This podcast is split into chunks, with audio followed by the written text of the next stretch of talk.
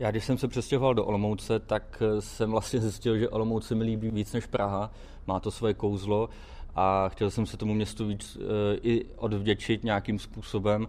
A vzhledem k tomu, že se ze mě stal táta, tak jsem se na spoustu věcí v mém životě začal dívat úplně jinak. A já nesouhlasím s tím, jak Michalské schody vypadají, protože mně to přišlo jakoby naprostá ostuda a špatná vizitka města. Vy jste schody vymaloval za své vlastní náklady, že? Schody jsem vymaloval za své vlastní náklady, jelikož je to moje vlastní myšlenka, nikdo mě do toho nenutil a já jsem se rozhodl do toho jít ve svůj volný čas po práci a zařizoval jsem si všechno. Jak dlouho vám výmalba trvala? Já se tady musím zastavit nad tím, že ono, ono je to v polovině. Schody jste spravoval sám nebo vám někdo pomáhal?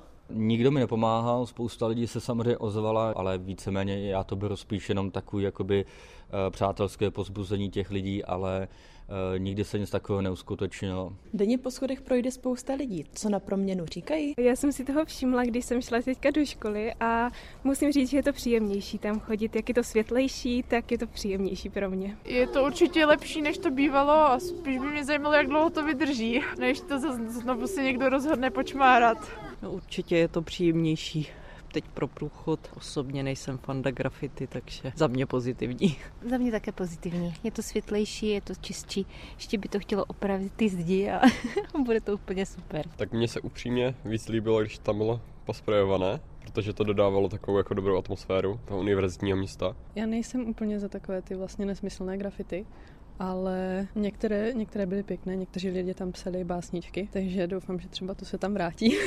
My jsme samozřejmě velmi rádi, že Olomoučanům není lhostejné prostředí, ve kterém e, žijí, dívají se kolem sebe a mají třeba spoustu nápadů, jak e, to svoje okolí zvelebit. Je i v takovém případě, že to někdo dělá na vlastní náklady, nutné konzultovat s úřady? Ano, pan Kovář e, přišel na majetkoprávní odbor s památkáři, konzultoval. On nám nabídl vlastně, že to hradební schodiště vymaluje za jednu korunu, že náklady na tu barvu a na ty práce ponese sám. V v tuto chvíli samozřejmě pro nás jako nebyl důvod, eh, proč bychom mu to zamítli. Co se týká toho hradebního schodiště, protože je to památka, tak eh, odbor památkové péče dal podmínku, že musí použít vápenou barvu. Pan Kovář s tím souhlasil a hradební schodiště začal malovat. Proč něco takového musel udělat na své náklady místní občan? Nepustilo se do toho město? My chystáme velkou rekonstrukci toho hradebního schodiště, která má řešit eh, vlastně i nadměrnou vlhkost eh, uvnitř té hradby. V tuto chvíli, když eh, pouze vymalujeme, tak pan Kovář byl upozorněn na to, že to nebude mít dlouhého trvání. Prakticky, když si doma vymalujete vlhkou zeď, víte, co se stane.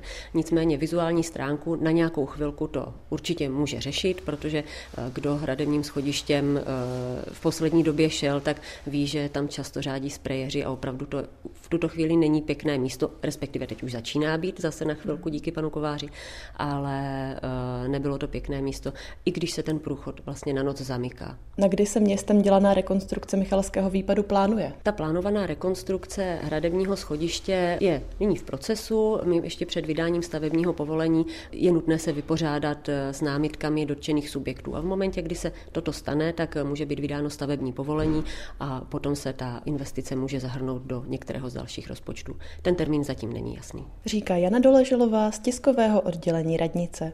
Z Olomouce Michála Kočendová, Český rozhlas.